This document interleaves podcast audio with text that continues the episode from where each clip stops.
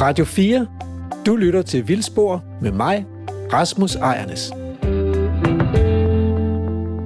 Så er vi tilbage igen øh, her på Vildspor, og jeg har stadigvæk professor Jens Christian Svending fra Aarhus Universitet med mig.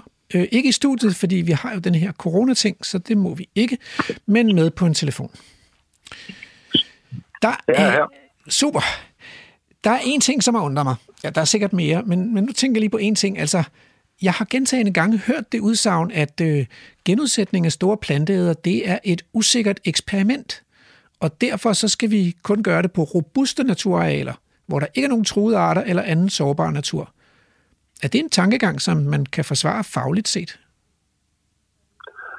Altså, det har, jeg, det har jeg svært ved at følge, fordi vi ved, at der at store planteædere har været en typisk ting af vores økosystemer øh, ja, i millioner og millioner af år.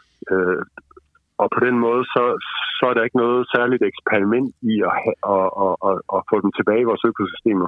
De har, de har sådan set, hvad kan man sige, nærmest altid været der. Øh, så, så det har jeg svært at se, at det skulle være så risikabelt. Øh, hvis man har hvis man har nogle særligt sårbare områder, som, kan være, som er sårbare, fordi vi har, at, hvad kan man sige, at naturen i Danmark er presset på anden vis, ikke? så vil jeg jo sige, at, at så, så er der ikke nogen, der forbyder dem at holde øje med, hvad der sker. Hvis de er meget små, så er de måske bare for små til at have nogen som helst store dyr, hvis vi snakker om øh, en halv fodboldbane eller sådan noget. Men, men, men ellers så må man jo holde øje med, hvad der sker, fordi det er jo heller ikke sådan, at, øh, at tingene de løber ud af kontrol over en uge vel, eller over en måned, så der er ikke nogen, der mm. forbyder en at, at, holde, at, at, at, holde, at holde øje med, hvad der sker, og så gribe ind, hvis der er et eller andet øh, særligt problem, der opstår. Men som grund udgangspunkt, så vil jeg sige, så er der ikke nogen grund til at anse det som særligt risikabelt, fordi det er bare en genetablering af de forhold, der har været de typiske over ja, millioner af år.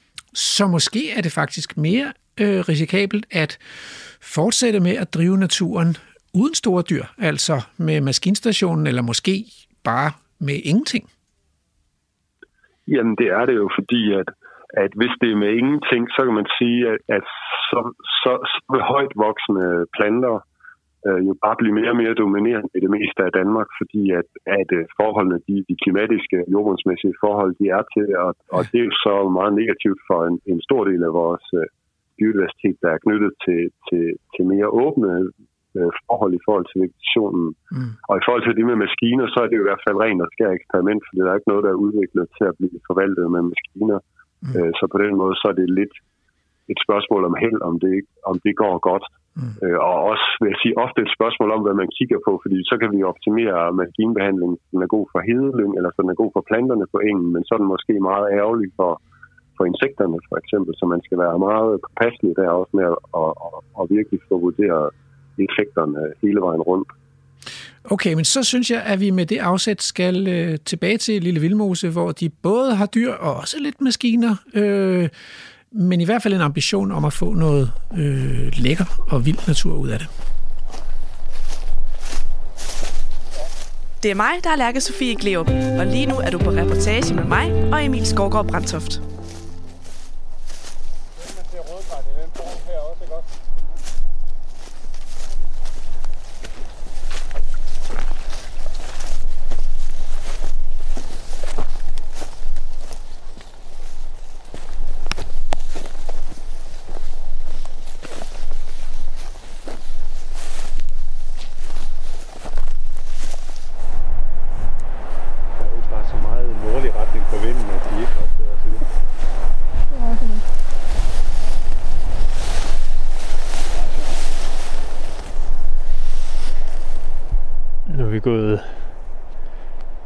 Igennem et lille stykke nåleskov og er lige kommet ud på et nyt åbent område, og vi har åbenbart vinden så meget imod os, at selvom vi har gået og snakket, så står der et rodet krondyr lige her 100 meter væk, eller lidt mere måske, som simpelthen ikke har set os, eller ikke har opdaget os. De går bare lige så stille og græsser. Jeg ved ikke, hvor mange der er. En 20 stykker eller sådan noget måske. 15. Det er meget fint.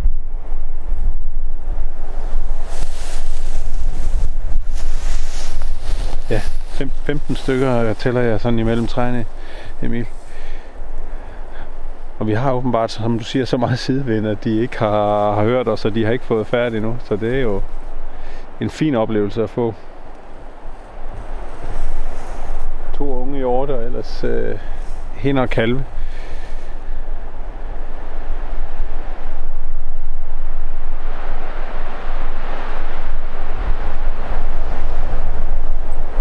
Vi kommer til at forstyrre dem på et tidspunkt, fordi vi skal den vej.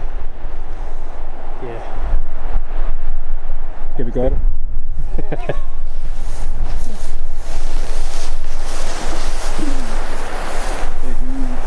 Hun står og kigger på os og opdager os nu.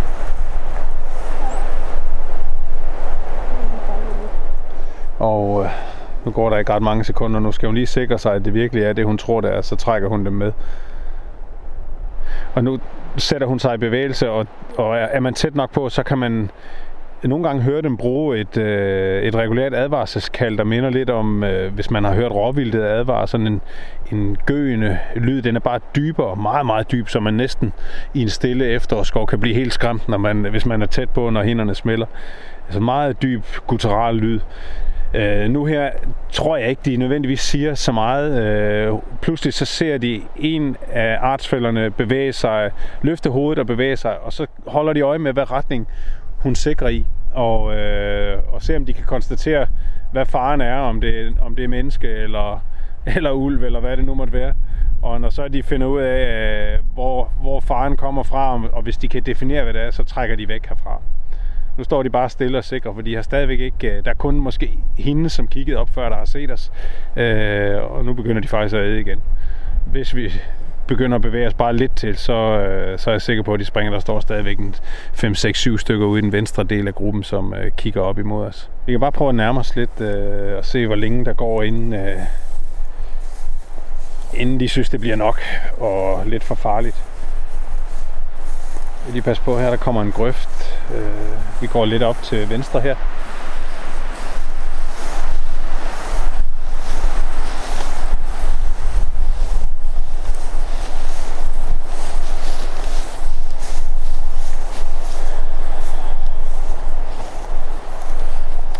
Se, nu begynder hun at trække i dem. Øh, og så er der trykket på knappen, så, øh, så går de. Der var mere end 15, var I, I hvert fald 20-25 stykker. Og se, hun går op imod vinden. De vil altid op imod vinden. Så selvom det virker ulogisk i forhold til vores placering, de har konstateret, at der er en far. Det er ikke sikkert, at det er hende, der trækker ruden, der har set os øh, tidligere, men hun trækker op imod vinden, så hun hele tiden kan orientere sig øh, i efter øh, færd af fare i, i vinden. Op imod vinden. Altid. Og så er de væk. Ikke helt endnu. Nej, der var en lille hænge. Det er rigtigt. Godt set, Andrew. Der kommer lige en fire stykker mere der. Og det er lidt interessant at se. Vi oplever ikke her i, øh, i hverken i Tofte eller, øh, eller Høstemark, eller for den sags skyld i, i mellemområdet, øh, dannelsen af de her kæmpe store rudler, man ellers ser mange steder ude i, i landskabet i øvrigt om øh, vinteren. Og jeg tror årsagen er den lave forstyrrelse, altså øh, øh, jagttrykket er så tilpas lavt, at øh, det er ikke nødvendigt at danne de her store rudler for at føle sig sikker. Plus at vi ligger øh, langt størsteparten af vores afskydning på kalvene, og det betyder, at vi ikke får en masse øh, det, det er meget i modsætning til, hvad man ser andre steder, hvor der skydes uforholdsmæssigt mange hænder, øh, og så får du næsten altid nogle kalve, som ikke længere har en, en hen til at føre sig. Kalven vil følge sin mor, indtil hun sætter kalven året efter. Øhm, og hvis øh, kalven mister sin mor i november, eller december måned, eller i januar måned, eller februar måned, det kan du ikke. Februar, det, det, kan, det kan du godt, men det må du ikke. Der er ikke jagttid på, på kronhen. Øhm, så er det eneste, sådan en kalv kan gøre, det er at søge hen, hvor der er andre, der lugter og ser ud ligesom øh, hende selv eller, eller ham selv. Øhm, men vi lægger al vores afskydning øh, på kalvene, og skyder kun hænder, hvis vi er sikre på, at hun ikke fører en kalv. Og derfor så ser vi ikke dannelsen af de her kæmpe store rudler. Så øh, det jeg egentlig ville sige var, at nu var der sådan en lille øh, hængerudel. Det kan sagtens være tre-fire mindre rudler, som er stillet sig sammen her, fordi der er noget godt at æde lige nøjagtigt i det område her. Når de så forstyrres, så kan de godt springes og flygte nu var der så 15, der gik sammen, eller et eller andet, eller 20. Øh, men, men de sidste 4-5 stykker, de trak i en anden retning. Fordi det kan være en, en selvstændig rode, der egentlig bare har stillet sig ind sammen med de andre. Det er lidt interessant. Den der øh, struktur, den der dynamik, der er i, i det. Hos sådan en social art. Nå, vi skal krydse det her vand, venner. Måske er der i virkeligheden det. Ja. Det er mig, der er Emil Skovgaard Brandtoft, og lige nu er du på rapportage med mig og Lærke Sofie Kleop.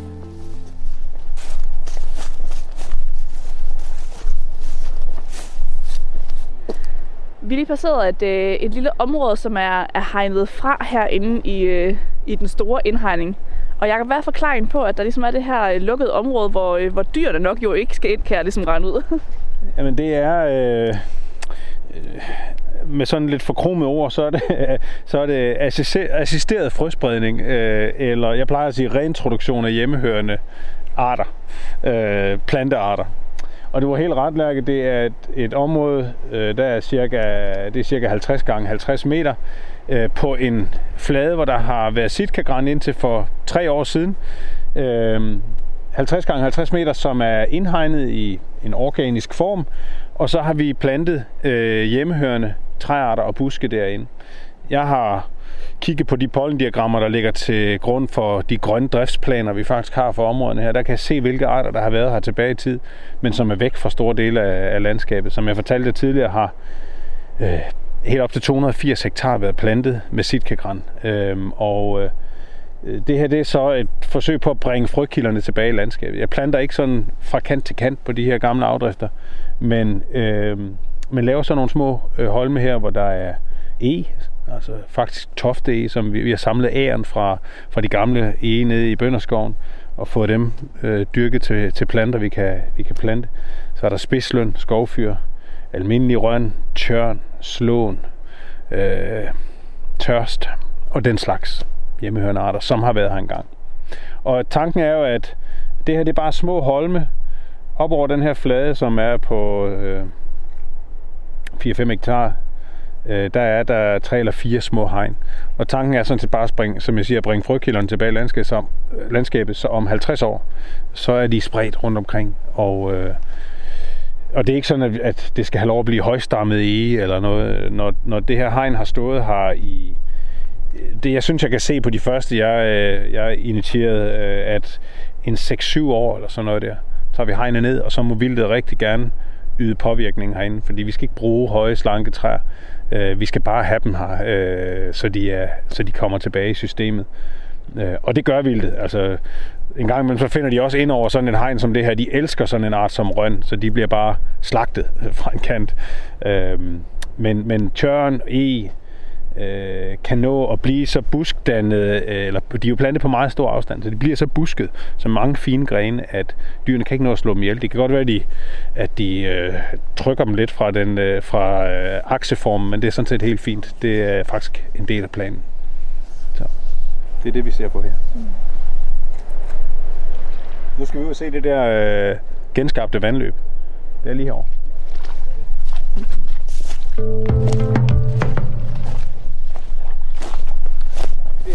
Trækker lidt mere i, så er det fordi, det her, den her del af, af det her vandløb, øh, der har vi faktisk ikke rørt ved, rørt ved overfladen med, med gravemaskinen, fordi der kunne vi se på det topografiske scan af landskabet, at her har vandet bevæget sig i den her store slyngning her, eller store krumning her. Så vi har sådan set bare hjulpet det over til indgangen til den. Og så passede det sammen også med koderne, øh, da vi kom herned til med, med det her genslyngede vandløb. Vi skal lige op og se øh, det her op. Øh, når Jacob han siger, at øh, så, så, så passede det også med koderne, så mener han, at øh, vandet stod i samme højde på den ene side og på den anden side, der hvor de skulle have det til at mødes. Øh, så, øh, så højden af vandløbet var det samme. Og det er praktisk, når man gerne vil have vandet til at løbe lige så fint.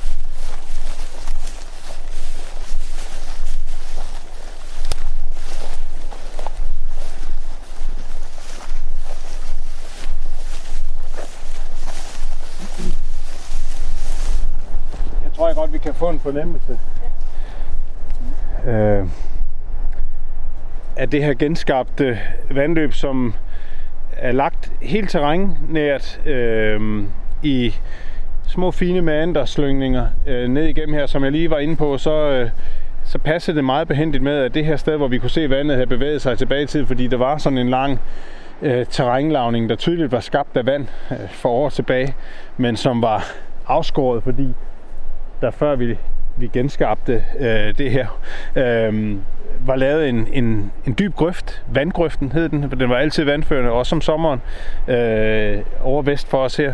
Den er kastet til, og så er det lidt tilbage til den her øh, del af landskabet, hvor det har været før. Og som I kan se, når vi har gået fremad her, så kan I se, at, at over vinteren her, øh, der har vandløbet været meget bredere. Så vi har altså en, en, sådan en tydelig øh, hedder det, reparisk zone, eller en, sådan en, en, en, en zone, hvor der sker en stofudveksling med omgivelserne, ikke også? Øh, og nu, øh, hvor det så stik imod øh, sædvanen, han har sagt, at jeg faktisk ikke har regnet ret meget de sidste par uger, eller sådan noget, så falder det langsomt tilbage i, i, i forløbet her. Og det er jo sindssygt værdifuldt, fordi også det har en stor indflydelse på, hvilke plantearter øh, der oplever gunstige forhold øh, her, og kronvilde vil rigtig gerne gå og græs på kanterne her og sådan. Så meget spændende.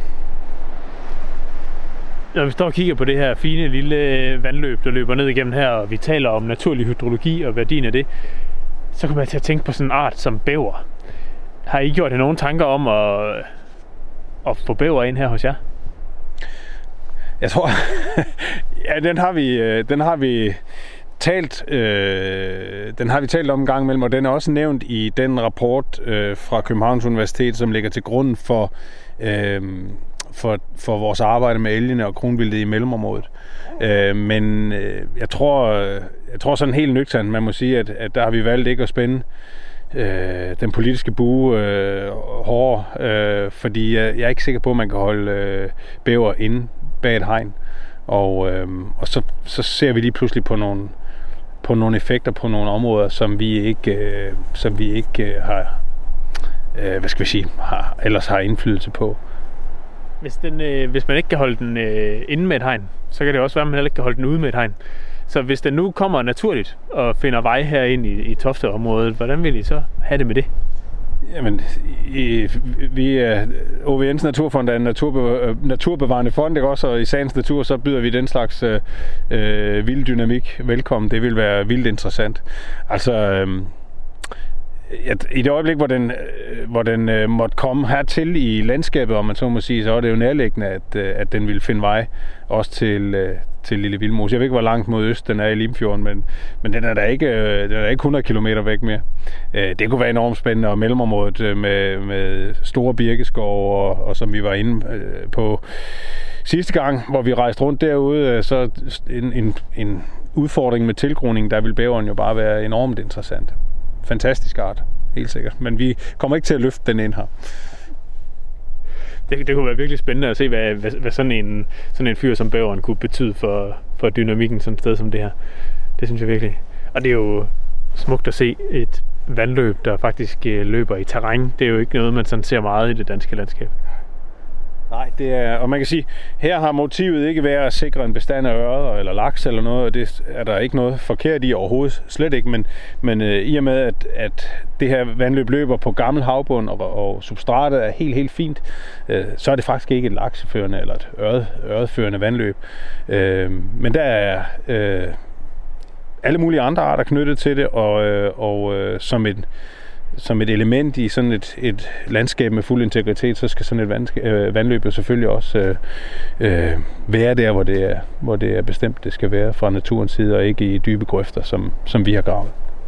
Ja, vi har ikke, men nogen har gravet på et tidspunkt talte vi også kort om, øh, om tilskudsfodring, og det øh, kunne vi næsten lige så godt lige øh, tage, tage fat i igen, når vi nu øh, snakker så meget om de her forskellige store pattedyrarter, der er i området her. Hvordan øh, forholder I jer til tilskudsfodring på det her tidspunkt?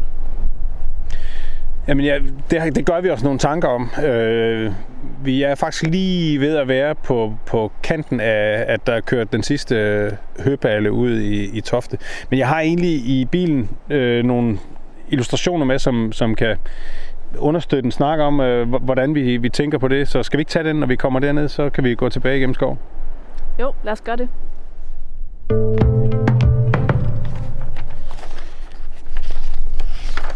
Du spurgte, Lærke, om fodring, og jeg, Ja. har sådan en, øh, en figur her, som som egentlig Steffen, som har hjulpet jer også, øh, Fauna Forst, øh, Steffen Bengtsson, har hjulpet mig med at lave, øh, der viser, øh, i hvilken grad vi understøtter kronvildet, eller retter vildet her, er det faktisk betragtet samlet som både kronvildt, vildsvin og råvildt. Råvildet fylder forsvindende lidt her, fordi det er ikke meget, de udnytter øh, fodret. Men øh, kronvildt og vildsvin i en samlet betragtning, hvor meget, hvor stor en andel af den samlede bestands fødebehov understøtter vi med vores tilskudsfodring. Og der har vi lavet, nu er det svært at se tallene på, på det her print, jeg har lavet her, men i øh, 15-16, øh, der, der hedder det 18 procent, henholdsvis 48 procent. 18 procent i øh, en helårlig betragtning, og 48 procent i selve fodringsperioden fra november, fra med november til og med øh, marts. I året efter, 16-17, der var det noget mindre, og det er faktisk de tal, øh, der er her. Øh, der var det 38 procent af dyrenes samlede fødebehov, set, over he, øh, set i fodringsperioden, som blev understøttet med fodring, og 16 procent øh, set på en helt årlig betragtning.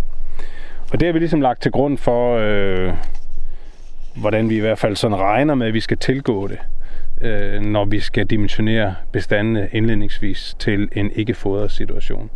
Så vi regner altså med, og den her model tror jeg faktisk, og det er ren lommefilosofi, tror jeg faktisk passer bedre på kronvildet her i Tofte end vildsvin. Jeg tror, vildsvinen er understøttet i højere grad end kronvildet af vinterfodringen. Så vi regner med, at vi måske skal øh, i et standardår øh, se på en, en reduktion af bestanden på omkring ja, en lille femtedel på kronvildet. Og så må vi se, hvad... Øh, altså, jeg har også haft øh, biodiversitetsforskere på besøg, der siger, hvad laver alt det her døde materiale i landskabet? Altså, hvorfor er det ikke i cirkulation? Og det kan jo godt være, at vi... Øh, altså, formentlig bliver vi noget klogere på det. I, I hvor langt højere grad vil dyrene udnytte vegetationen uden for foderpladserne i vintertid. Øh, det bliver rigtig spændende at se. Jeg tror jo ikke, at man bare kan skrue op, øh, han har sagt, for kronvildt, og så forsvinder alt det døde førne her. De begynder ikke at æde bjergrevin lige pludselig bare fordi de er presset, fordi de kan simpelthen ikke omsætte det. Det er de ikke, øh, det er de ikke evolutionært udviklet til. Øh, så det bliver vildt interessant at se, hvor, hvor vi bevæger os hen med de der tætheder, når vi trækker tilskudsfodringen væk. Og det gør vi altså efter i år. Lige om lidt, så bliver den sidste øh, Balle og den sidste roe kørt ud i Tofte, og så, øh, så er det et nyt og mere dynamisk billede, vi, vi kommer til at se på. Og så bliver det enormt interessant også at se, hvordan øh, øh, Vicenterne, eller den europæiske bison, som, hvordan, den, øh, hvordan den spiller ind i hele det her øh, landskab. Fuldstændig rigtigt. Øh, vi, vi har jo en forhåbning om, at den blandt andet, blandt en af de effekter, den kan have, øh, kan virke faciliterende øh, på for kronvildets fødesøgningsmulighed. Det vil sige, hvis den kan være med til at bryde op og omdanne de her øh, monotome øh, store områder med, med, med drøje græs og stridige græsser, så kan det være, der bliver øh, vækstbetingelser for, øh, for arter, som er, er mere skal sige, palatable eller øh, fordøjelige for, for kronvildet. Og det, det bliver virkelig, virkelig spændende at se, når først der er en, en, en stående bestand af Vicent her, som er til at, at regne med.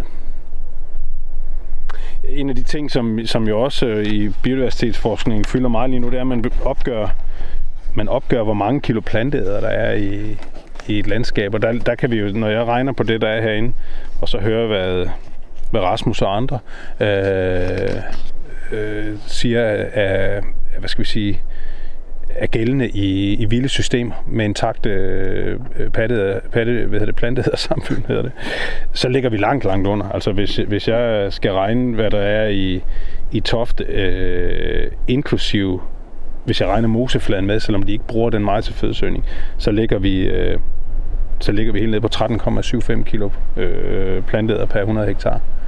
Øh, og hvis jeg regner mosen fra, undskyld, per, ikke per 100 hektar, per, undskyld, 9,7 kilo per hektar. Og, øh, og hvis jeg regner mosen fra, fordi de ikke bruger det meget, så om småt 20 kilo per hektar plantet. Og jeg tror, Rasmus siger op til 150 kilo, Rasmus og Svending og andre, gør det ikke det? Det, det er op mod, øh, det er op, på, op mod 150, eller måske endda lidt på den gode side af 150 kilo per hektar så det, det tyder jo også på, at der i hvert fald fødesøgningsmæssigt og, og, og fodermæssigt herinde er, er plads til sådan en som Vicenten for eksempel. Præcis. Og hvis jeg så regner på det, på det relativt lille karantæneareal på småt 30 hektar, hvor, hvor den lille gruppe Vicenter, vi har gående nu, øh, går. Øh, der går også en lille, lille gruppe krondyr derinde, 4-5 stykker. Øh, så ligger vi der omkring 65 kilo per hektar. Og der kan jeg se en helt anden effekt på vegetationen, end, end jeg ser her. Øh, så det bliver vildt interessant, når sammensætningen bliver en anden. Nå, men Jacob, nu har du efterhånden øh, steppet rundt på os en hel dag, sådan set. Øh, vi har jo talt rigtig meget om, øh, om de effekter, som de her nøglearter har på, på skoven, som vi har gået rundt i, og vi har set øh, på en masse af effekterne fra, fra vildsvinene i jorden og fra, fra krondyrene sådan lidt mere oppe i beplantningen. Og når nu kommer øh, Vicenter herind, og, øh, og det hele får lov til at udvikle sig over tid, og der stopper med tids, tilskudsfodring og alt det her, hvordan tænker du så om området om jamen, 10 eller 20 år frem i tid? Det er godt at øh, få lov at være spor, sporkone en gang imellem. Det ved jeg ikke. Øh, jeg, jeg, jeg gør mig selvfølgelig nogle tanker. For det første, nu står vi her og kigger og har jo gået i, igennem en fantastisk del af, af af landskabet. Jeg vil ikke engang bare sige skoven. Altså, vi har gået igennem en del af landskabet, som virkelig viser noget. Øh, der er noget, som har haft meget skovkarakter, men vi har også set øh, et meget blandet landskab, altså med spredt bevoksning og meget lys øh, og sådan nogle ting. Der. Så kan jeg stå og kigge over til nogle af de resterende sitka-bevoksninger. Så det første, jeg forestiller mig, det er, at de er helt væk. Øh, og så, så forestiller jeg mig faktisk øh, flere dyr og flere forskellige dyr i landskabet. Det, det synes jeg er spændende. Det kan være, når du siger 10 år eller 15 år, så kan det være, at der også er hest. Øh, og, øh, og jeg tror egentlig, at, at vi selv inden for den tidshorisont vil kunne se det der dynamiske landskab blive, øh, blive endnu mere fremherskende.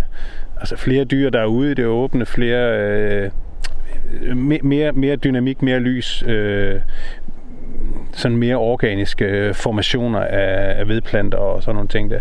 Det tror jeg bliver tydeligt øh, allerede inden for de næste 10 år, og det bliver vildt spændende at se, hvordan dyrene flytter med organisk materiale og, og bevæger sig. Øh, om 10 år, om 20 år. Det gør det. Jamen, vi kommer gerne igen og ser, hvordan det er endt med at se ud. Tusind tak for i dag, Jakob, øh, og for, øh, for den meget fine rundvisning rundt i Lille Vildmose. Velbekomme. Det har været en fornøjelse at, at være på tur med jer. Tak skal I have.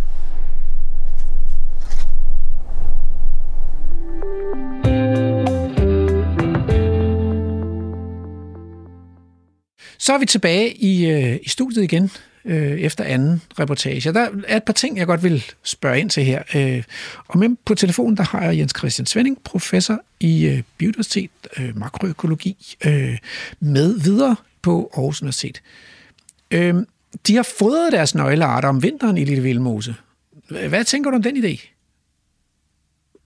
Jamen, jeg tænker, at, at, øh, at hvis, hvis man hvis man vil have de her arter til at udleve deres økologiske funktioner i naturen, så er det jo mindre heldigt med fodring generelt set i hvert fald, fordi at så gør man jo, at de ikke, hvad skal man sige, spiser ude i naturen, men spiser hen ved fodertroet. Øhm, ja, man kan, vel, den grund, så er det, man kan vel faktisk ikke rigtig vide, altså Jakob taler om, at, at dyrene ikke vil æde bjergrørven, men det kan man vel ikke vide, hvis man fodrer dem om vinteren. Det var jo der, de skulle tvinges til at spise det, der smager mindre godt. Jamen, det er klart, hvis man giver dem en, hvis man giver dem en buffet med noget, der er mere næringsrigt, øh, og måske smager bedre fra deres perspektiv, så er det klart, at de ikke gider at spise nogle kedelige grove græsser, men ellers så vil de måske gøre det, hvis de blev sultne nok, ligesom folk, øh, når de blev rigtig sultne og, og før i tiden i vores del af verden kunne finde på at prøve at bruge birkebark til at blande i melet og den slags, for at bare få et eller andet at putte i maven. Mm. Vildt. Vildt alligevel, ikke? Altså, at man kan skrue tiden et par hundrede år tilbage, og så øh, kan man øh, faktisk se mange af de udfordringer, vi har i dag med, med vilde dyr øh, afspejlet i en øh, menneskepopulation, der øh, ofte sultede om vinteren i mere eller mindre grad. Jamen, jamen lige præcis. Øh, så lige nu ligger de på, siger Jakob, på cirka 20 kilo øh, planteæder per hektar i Tofte. Øh, og så er spørgsmålet, øh, fordi det diskuterede vi nemlig også i første time, er det, er det optimalt i forhold til sådan en øh, øh, nøgleartsfunktion i økosystemet? Altså, det, det er jo, er, som, det, det, det, jeg synes, det er svært at give et generelt billede på. Jeg tror, det mit, min vurdering vil være, at det, er, at det er, som et gennemsnit er, er stadigvæk i den, meget i den lave ende i forhold til det naturlige, det naturlige niveau. Ja. Øh, det vil være mit bud. Øh, men selvfølgelig uden naturen, så vil, sådan nogle, så vil man jo ikke have den samme tæthed over det hele. Vel? Så det vil også være en vigtig ting at tage ind i mm. sin overvejelse, at, det, at tætheden vil selvfølgelig variere. Men man kan sige, at, at som udgangspunkt, så er der ikke nogen grund til at tænke, at det er unaturligt højt i hvert fald. Sandsynligvis er det nærmere det modsatte. Altså fordi, øh, det er jo, det er jo virkelig øh, frustrerende, at vi har så få steder, hvor vi kan hvor vi har nogle referencer at holde det op imod. Ikke? Øh, men på Mols Laboratoriet, der har hesten og kvædet, de, de er jo først for alvor et lysesiv, gyvel og brumbær i denne her vinter, hvor de har været enormt sultne, og hvor der har været mere end 150 kilo dyr per hektar. Det er jo meget, det er jo et helt andet tal end de der 20 kilo per hektar op i Tofte.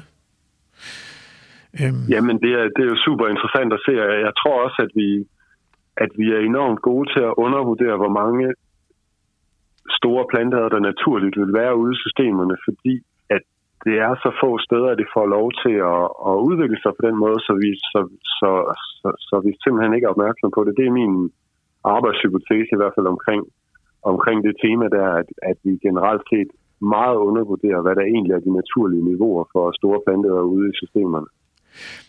Og så kan man selvfølgelig sige, at, det, det, at de har også valgt en radikal løsning på Mols Laboratoriet, fordi de har valgt, at Dyrene bliver først taget ud af deres system, hvis de vurderer, at de ikke kan overleve. Det er jo på et tidspunkt, hvor de så er blevet lidt magre, altså faktisk har gået og været resten sultne i, i, i nogle uger eller måneder. Øh, så det er jo lidt dramatisk. Men, men jeg har spurgt Peter Størup, som også har været igennem i et vildsporsprogram her, hvordan, hvordan han driver sin lille landbrugsejendom. Og han siger, at hans heste, øh, der går ud i helårsgræsning uden tilskudsfodring, at han har også mere end 100 kilo heste per hektar. Øh, og, øh, og, og han behøver ikke at tage nogen dyr ud, fordi de sulter ihjel om vinteren. Så, så det ser ud til at være forholdsvis almindeligt i den danske natur, at der er mad nok øh, til rigtig mange dyr. Jamen, det er da heller ikke så overrasket over, fordi at, altså, hvad skal man sige, planteproduktionsforholdene i Danmark, de er, jo, de er jo sådan set ganske udmærket. Selvfølgelig så lever vi jo i sådan højt mod nord, og og har nogle klimatiske begrænsninger, men når det er sagt, så, så alligevel så er, der, så, så er der potentiale for høj planteproduktivitet i, i vores, under vores klimaforhold og jordbundsforhold rigtig mange steder i landet. Men så, så på den måde er jeg ikke overrasket over, at er mad til en masse dyr. Men så kunne jeg jo ikke lade være med at tænke på, om, om, om det i virkeligheden er måden, man holder dyrene på, der er vigtigere for, hvordan de virker i økosystemet, end, end præcis hvilke dyr det er, og hvor mange dyr, der er tale om. Altså forskellige arter. Altså, at, det, at, at måden, man holder dem på. Altså hvis man fodrer dem, eller hvis man regulerer dem øh, ned til et niveau, hvor, hvor der er alt, alt for få dyr til den mad, der er i økosystemet, så vil de jo langt fra have den samme effekt. Ja, jeg tror, det tror jeg i hvert fald er rigtigt. Ikke? Så, så, så hvis vi holder dyrene på, på, et meget, på et meget lavt niveau, som vi vil have en tendens til at gøre i rigtig meget af vores natur, fordi det, det vi ligesom tror, eller man tror er, er rigtigt, selvom at det er det sandsynligvis ikke, øh, så vil de ikke have den store effekt jo. Mm. Øh, jeg, jeg tror, det er vigtigt på den anden side af skalaen at tænke, tænke ind af de forskellige planteæder. Jeg tænker ikke så meget arter her som mere funktionelle grupper, at der er sådan nogle funktionelle grupper. Der er nogle forskellige, der er nogle, der er nogle, der er nogle dyr, der har, har forskellige effekt Øh, selvom at det ikke er så finkornet, tror jeg, som man nogle gange tror, så er der alligevel forskel. Ikke? Man kan tænke på elstyr for eksempel, som jo at man kalder Nordens giraffer, fordi de kan jo nå højere op end de andre, og de er meget glade for at, at spise på, på, på æder af træer og buske. Øh, men, og men på den måde så... har de lidt en anden effekt end heste, men selvom at, at der er overlap selvfølgelig. Men nu kunne jeg så godt tænke mig at være fræk. Altså kunne man så sætte på spidsen i virkeligheden sætte kameler, strusse og lamager ind i vildmosen og opnå det samme?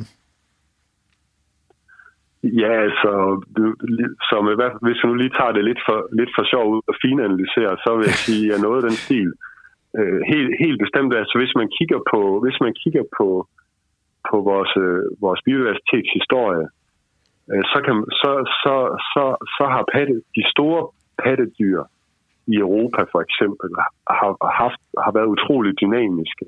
Mm. De, er, de er, som jeg tidligere nævnte, meget mobile, for eksempel. Mm. Så over tid, så har vi haft meget udskiftning på, i dem, mere end vi har haft med planterne på mange måder, for eksempel. Mm. Øhm, og, det, og, og så set i et funktionelt perspektiv, ja, nej, det, er ikke så, det, er ikke så, det er ikke så vigtigt, om det lige præcis er den ene hest, eller, eller, det, eller den anden hest, eller om det er, eller om det er en stor hjort eller en stor kamel og så videre. De har nok nogenlunde den samme effekt. Øh, og især hvis man tænker på det som et, et, sådan op på et, et niveau, hvor man har en, en, en diversitet af planteædere. Så vi tænker, at du nævnte tre for eksempel. Tre ja. er meget bedre end en. Jo. Ja, præcis. Altså, så er det svært ikke lige at runde elefanten i rummet, som i det her tilfælde faktisk er elefanten. Øh, fordi der har været elefanter i økosystemerne i Europa og i Amerika. Og hvem skal erstatte de der uddøde elefanter? Dyr eller maskiner? Jamen altså for det første, så, så, så, så er det vigtigt at huske, at der har været elefanter kontinuerligt i Europa de sidste 18 millioner år, på nær de sidste 10.000 år. Så, så, så set i forhold til vores biodiversitet, så er det virkelig en underlighed, at vi ikke har elefanter. Mm. Og ja, de er svære at erstatte med de der mindre dyr, vi snakkede om før, mm. fordi at elefanter er så store, øhm, og, og de der planteæder over et ton, og i særdeleshed elefanter, øh, som jo er er 4, 5, 6 tons, og takket være også deres øh, snabel og så videre, har, har virkelig stor effekt på økosystemerne, der hvor de findes. Så de er super svære at erstatte med alt muligt andet mm. øhm, af de dyr, der er til rådighed. Jamen, mm. der er ligesom, øh, man kan sige, det nemmeste selvfølgelig, det er at arbejde med at erstatte dem med maskiner. Sende nogle øh, kampvogne, kampvogne ud i vores naturområder eller et eller andet. Det virker jo meget godt med sådan nogle leopardkampvogne derude i skyde- og øvelsesterrængerne. De får lavet noget ravage. Jamen i hvert fald, så kan man jo bruge det til at, at tænke over, at den type ravage, som sådan noget, som sådan noget brug, det laver, det er ikke nødvendigvis et onde, fordi mm. at, øh, at øh, den slags har elefanter, som der sandsynligvis var super, super mange af i vores økosystemer, øh, også lavet. Mm. Øh, så det kan man i hvert fald, man kan bruge, så det, man kan i hvert fald bruge det på den måde. Mm.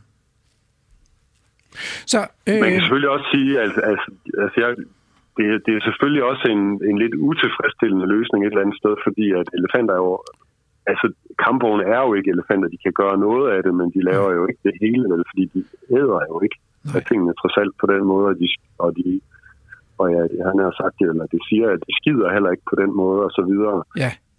Øh, så på den måde, så er, det jo lige, så er det jo en uperfekt løsning, og plus at det jo ikke er biodiversitet selv, selv som elefanterne er, så det, så det er jo ikke den, det er jo ikke den, det er jo ikke, det er ikke den bedste løsning, man kunne ønske sig, men det kan være en pragmatisk løsning. Jeg tror, for 10 år siden var jeg med til sådan et lille eksperiment, hvor vi lånte tre cirkuselefanter i, i tre dage ude på Eskebjerg Vesterlyng, og så øh, gik vi i hælene på elefanterne og så, hvad de ville foretage sig ude i sådan et et dansk naturområde. Ikke? Det er sådan et enebær et, et overdrev, kystnært overdrev med enebær og lidt æbletræer, skovæbletræer og sådan noget. Det var, ret, øh, det var ret fascinerende, og i starten så virkede det helt utrolig eksotisk, og når man så havde været der et par timer, så, så faldt man sådan lidt ind i det der elefantmode, og, og så virkede det egentlig meget naturligt, at der gik elefanter rundt i et dansk økosystem. Alt lidt eksotisk, men, men sådan, man kunne godt vende sig til det egentlig. Øh, men kunne det være et fremtidsscenarie, eller er det bare fuldstændig øh, altså langt ud i fantasitogerne?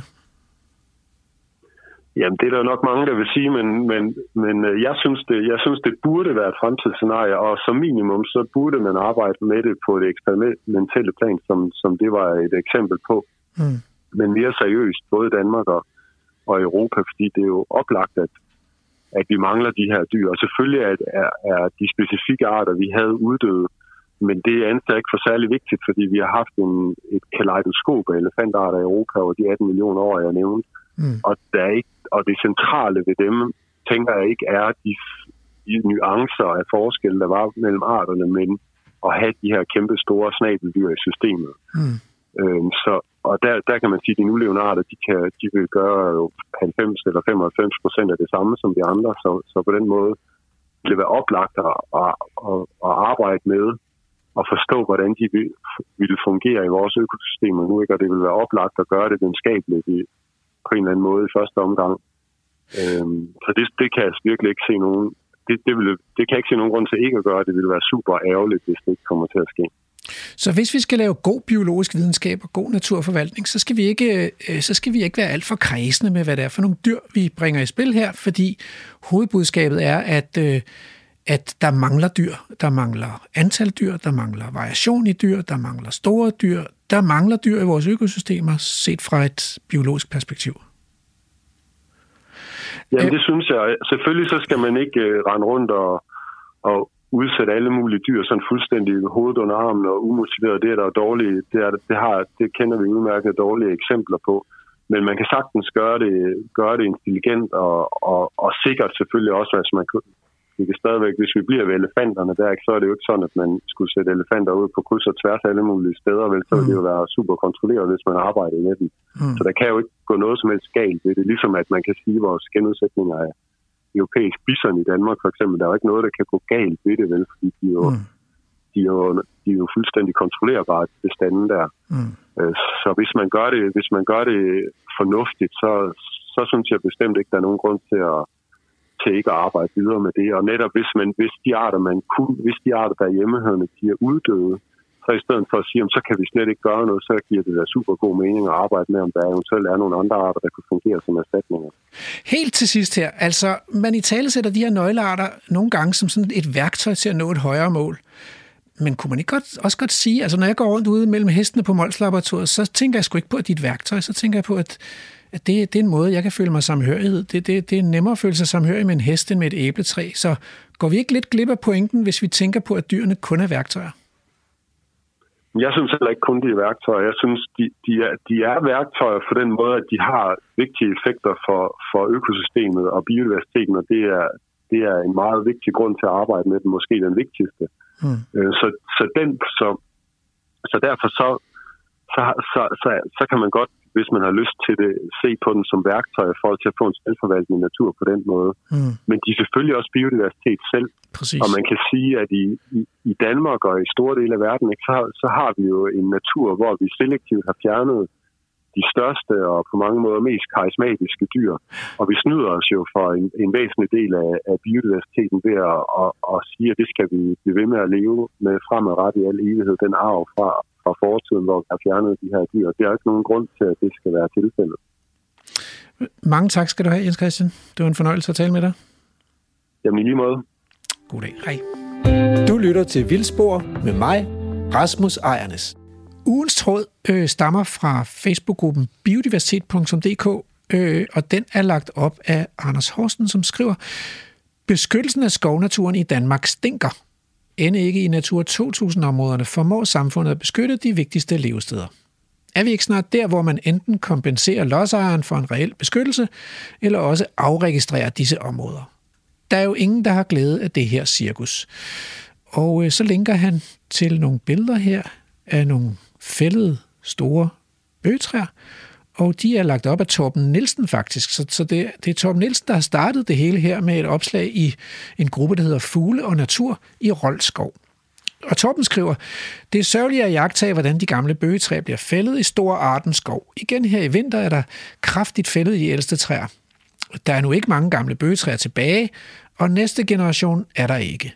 Det var i disse gamle bøgepartier, jeg for årtier siden fulgte nogle af de første ynglende sortspætter i Nordjylland. De indvandrede her og i Rold Vesterskov i slutningen af 70'erne. Nu er de væk fra store arten skov, ligesom også grønspætten og duehøen er forsvundet. Jeg er spændt på, hvordan det vil gå med hulduen, som har haft en pæn bestand her. Forleden så jeg kun to overflydende flyvende fugle, ingen syngende. Og nede i tråden her, der øh, er der stor aktivitet, og hvis jeg plukker noget ud her, så øh, så skriver Frank Ville for eksempel, jeg har mange billeder, som viser det samme taget hen over de sidste fem år. Særligt stiftelsen Sorø Akademi går voldsomt til den, og de planter nål, hvor de gamle bøge forsvinder. Bum, bum. Men her er der taler måske nok også en privat skovejer. Og øh, så skriver Erik Thomsen her, det her sted i Arten Østerskov er et hotspot fra lungelav og 5-10 andre stærkt udrydningstruede laver – så det er andet end bare spætter, flagermus og sommerfugle. Jeg så flere store lungelaver på de få steder, stammer, der var tilbage langs vejen i går. De fleste var nemlig kørt væk til brænde eller flis. af for den. Vi har jo haft lungelav igennem på, øh, på naturtelefonen til Vildspor her, og det er jo bestemt en art, der har det svært i Danmark. Jeg tænker, at vi skulle prøve at ringe til øh, øh, Vildspors lavspecialist, Roar Poulsen, som vi også har haft med i et program. Øh, er du med her på en telefon, Roar? Hallo? Ja, hej. Hej. Roar her. Øh, hej. Vi har i ugens tråd øh, fortalt om skovfældning oppe i øh, Store Ardenskov, som er en del af Roldskov-komplekset. Og du har været ude at se de her fældninger. Ja. Øh, jamen, jeg, jeg, jeg bor jo rent faktisk i, i Roldskov øh, i Skørping. Øh, så jeg har gået rigtig meget i, øh, i Roldskov og kigget på, på laver i, i, mange år faktisk. Øhm, og det, der sker ude i, i Storarten skov, det, øh, det er alligevel det værste, jeg har set øh, i forhold til, til øh, rydning og fældning af, af sådan sjælden og værdifuld skov øh, i det her område. Øhm, altså, når jeg har gået rundt i, i området, så har jeg jo kigget og registreret efter nogle af de sjældne laver, og blandt andet øh, den her, der hedder almindelig lungelav. Mm. Øhm, og det, man kan se, der er sket derude, det er, at de har taget mange, altså de har taget hovedparten af de store øh, stammer i, i nogle af de her skovpartier, der rummer nogle af de faktisk fineste partier med, med lungelav, og med faktisk også flere af de andre sjældne øh, lavarter, dem man kalder gammelskovsindikatorer. Og de her så, laver... altså, jeg, jeg synes, det virker som en massakre, det må jeg sige. De her laver, de vokser simpelthen på stammerne af de her gamle træer. Hvor, hvorfor vokser de Hvis de vokser på bøgetræer, der er jo masser af bøgetræer i Danmark, hvorfor skal de lige vokse der i den skov? Jamen altså, det der er specielt for, for, for mange af de her øh, laver, og generelt for mange organismer tilknyttet skov, det er jo mange af de sjældne arter i skovene, det er jo dem, der er tilknyttet gamle skovområder, hvor der har været lang kontinuitet med skov, og hvor skoven har været urørt, hvor, der har været, hvor, hvor træerne har fået lov til at vokse sig gamle og, og dø naturligt og vælte og blive til dødt ved. Mm. Øhm, så i de områder, hvor, hvor, det ligesom har, hvor der har været mulighed for det tidligere, der har man stadigvæk rester af de her øh, meget artsrige øh, epifytsamfund, som det hedder, tilbage med, med mange af de sjældne øh, øh skovlaver. Øh, man har sådan en hel gruppe, man kalder gammelskovsindikatorer. Og det er en, øh, en række af de her lavarter, som, øh, som har særlig behov for lang kontinuitet, mm. og som derfor forsvinder, hvis, hvis man ikke har de her skove, med, hvor, hvor træerne får lov til at vokse gamle. Men, øhm, men, men hvor vigtigt er så lige præcis det her skovområde?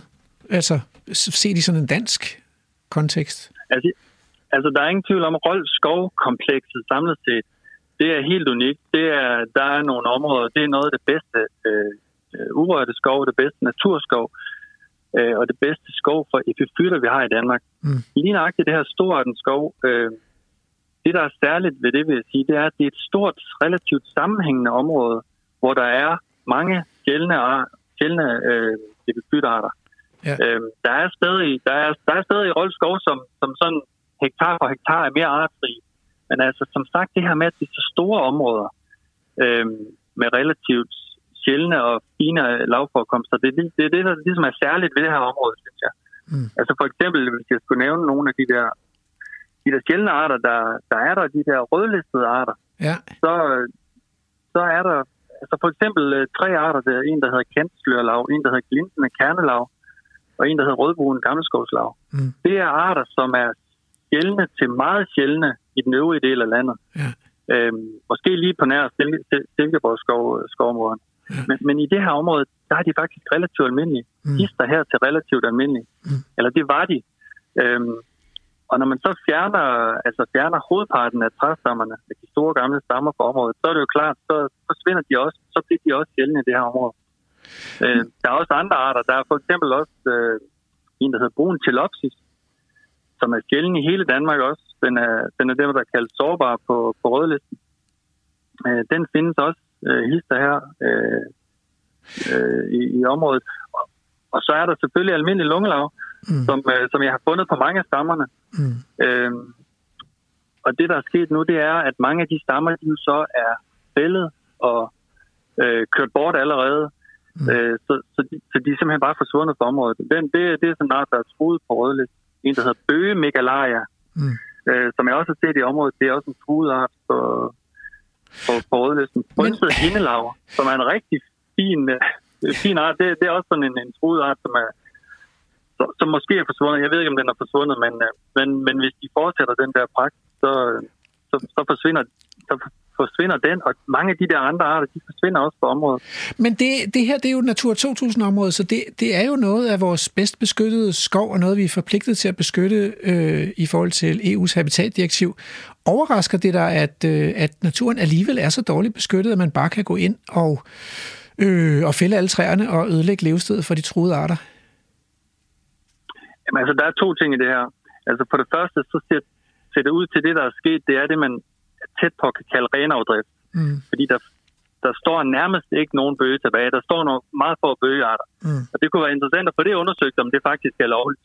Mm. Men når det er sagt, så, så synes jeg, altså den virkelig tragiske historie i det her, det er jo i virkeligheden, at det sandsynligvis langt hen ad vejen måske fuldst- er fuldstændig lovligt, ja. det skovvejen her, her gør. øhm, så jeg synes på en eller anden måde, altså, at pilen den peger på, på den danske stat, på Miljøministeriet, Ja. Fordi det er sådan set en praksis, som, øh, som lovligt har, har kunne foregå siden 92, hvor habitatdirektivet det trådte i kraft. Ja. Øhm, I nogle af vores allerbedste skove. Øhm, så, så, så jeg synes, det, det må være der, pilen peger hen, at, at og, og det vi skal have, altså, jeg tænker, det der skal sikres, øh, det, det vi skal have gjort for at forsikre de her øh, sjældne arter, det er jo, at vi skal have en lovgivning, som, som sikrer arterne mm. og sikrer levestederne i vores natur.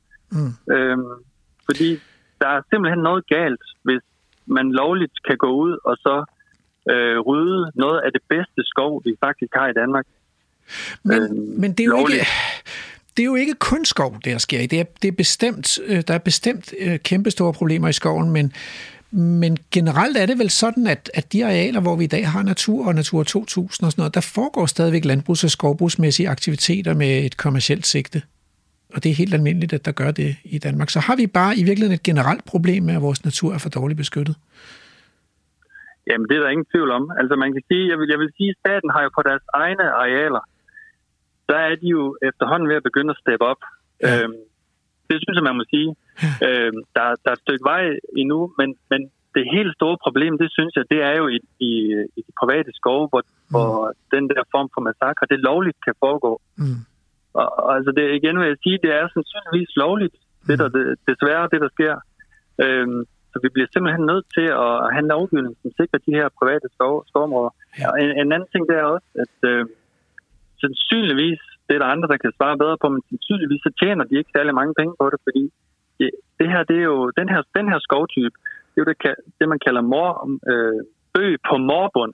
Altså det er, det er en næringsfattig øh, skovtype, der er relativt lysåben, og øh, hvor træerne de øh, vokser langsomt, er relativt kroget. Øh, og det er noget af det, der gør, at der er høj biodiversitet, men det er også noget af det, der gør, at, øh, at det ikke er særlig værdifuldt som tømmer. Mm. Øh, God så, pointe. Så jeg, og, tror øh, faktisk, ja, jeg tror faktisk ikke, at der skal særlig meget, altså meget stor kompensation til, for at beskytte de, de her levesteder. Ja. Så de her nu, arter. nu vil jeg simpelthen lade dig arbejde på at få blodtrykket ned og øh, komme over den her øh, mega-depression over ødelæggelsen af vores natur. og så vil jeg sige tak, fordi vi måtte ringe og, og blive lidt klogere. Ja, det er jo. God dag. Hej. Hej. Du lytter til Radio 4. Så er det snart slut. Døren ind til den forjættede paradisets have, hvor dyr og mennesker færdes tillidsfuldt mellem hinanden – fri for planer og bekymringer, er låst. En af nøglerne til at åbne døren igen er de store pattedyr. Men vi har smidt nøglen væk ved at udrydde de vilde pattedyr fra det meste af jordens overflade. Nu prøver vi så at genudsætte dem rundt omkring på små pletter hister her. Pletter, hvor ejeren har besluttet sig for at gå all in på vild natur. Som for eksempel i Lille Vildmose. Men det er slet ikke, slet ikke så let at lade dyrene være vilde igen og slippe tøjlerne. Så vi står på en måde stadigvæk uden for naturen og kigger ind og bakser med vores selvforståelse. Skal vi være en del af naturen, eller skal vi være naturens herskere? Vildspor lakker mod enden. Tak til alle medvirkende. Tak til nøgleholder i Lydenes Univers, producer Andrew Davidson. Og vi runder som altid af med et haiku. Vildspors verdens forslag til en ultrakort essens af ugens program. De stride vækster. Overmander med det dyr. Slip dyrene fri.